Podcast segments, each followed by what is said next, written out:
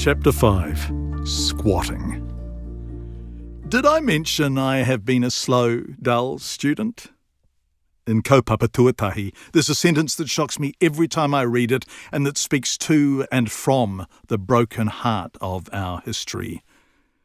In Taranaki, the Waitangi Tribunal tells us, many hapu were left with nothing of their own to live on and became squatters on Crown land. End quote. Squatters on Crown land that had in fact been Maori land before it was taken. And the thing is, we knew it was wrong even then.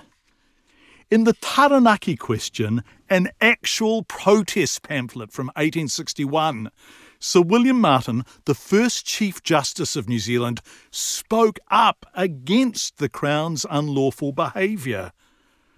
No right of a British subject, Sir William wrote, is more clear or more precious than this that the executive government shall not use the force at its command to oust any man from his land.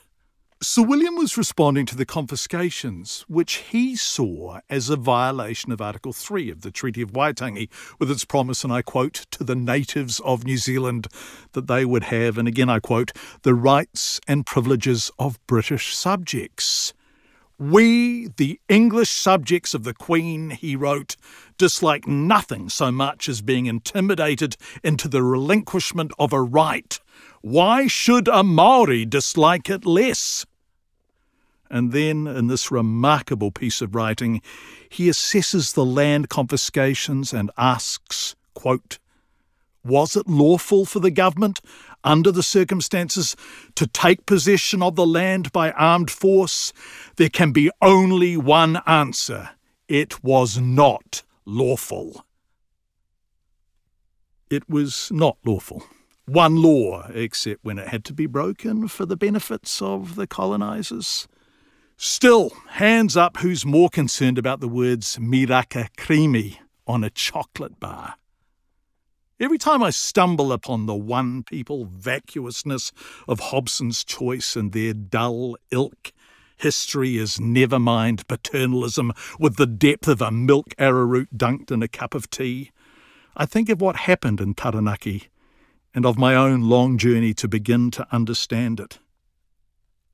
I think of what Kaupapa Tuatahi describes as the generational distortion of physical and spiritual well being and the flow on effects on subsequent standards of living. End quote. I think of how aspects of Raupatu were, quote, arranged as to inflict the pain of the past on every generation of their people, end quote. And I think of how some of us still don't truly understand that. For decades, Kaupapa Tuatahi tells us, and I quote, this shameful history lay largely buried in obscurity. Young Maori were schooled to believe that those of their forebears whose images they should have carved with pride were simply rebels, savages, or fanatics. The government's criminality was hidden. The last time I was in Taranaki, I was working on a story about Kaoss Price. Kaoss, who was 22 and had fallen through the cracks of his own potential, landing in a wasteland of wild, reckless criminality. Kaoss, whose own grandmother described him as a little shit. Kaoss, who was shot dead by New Zealand police on the road between New Plymouth and Waitara on Century Hill not far from Bell Block, where so many lives were lost in the colonisation wars. Kaoss Price was the fifth man shot dead by police in Taranaki so far this century, and four of them have been Maori.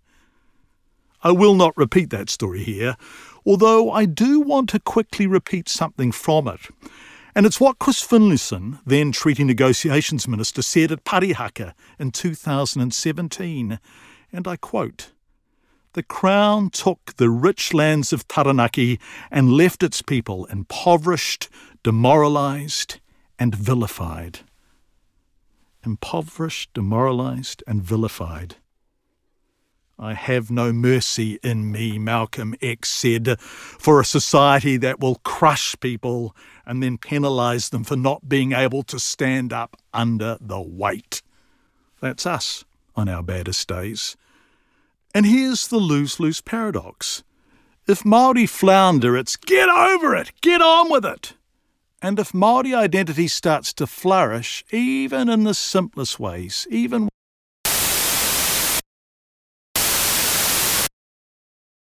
the idea of one people. Sir William Martin addressed this in that long and passionate by the standards of the time paper called The Taranaki Question, presented to Parliament in 1864.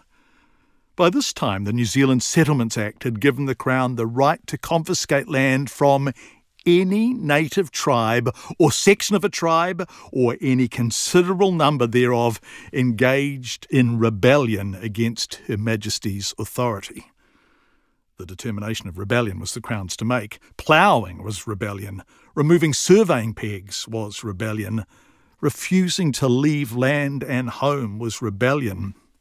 And of this, Sir William wrote that Maori, and I quote, seeing their territory entered by an armed force and property destroyed by that force, end quote, had every right to resist. What else would anyone do?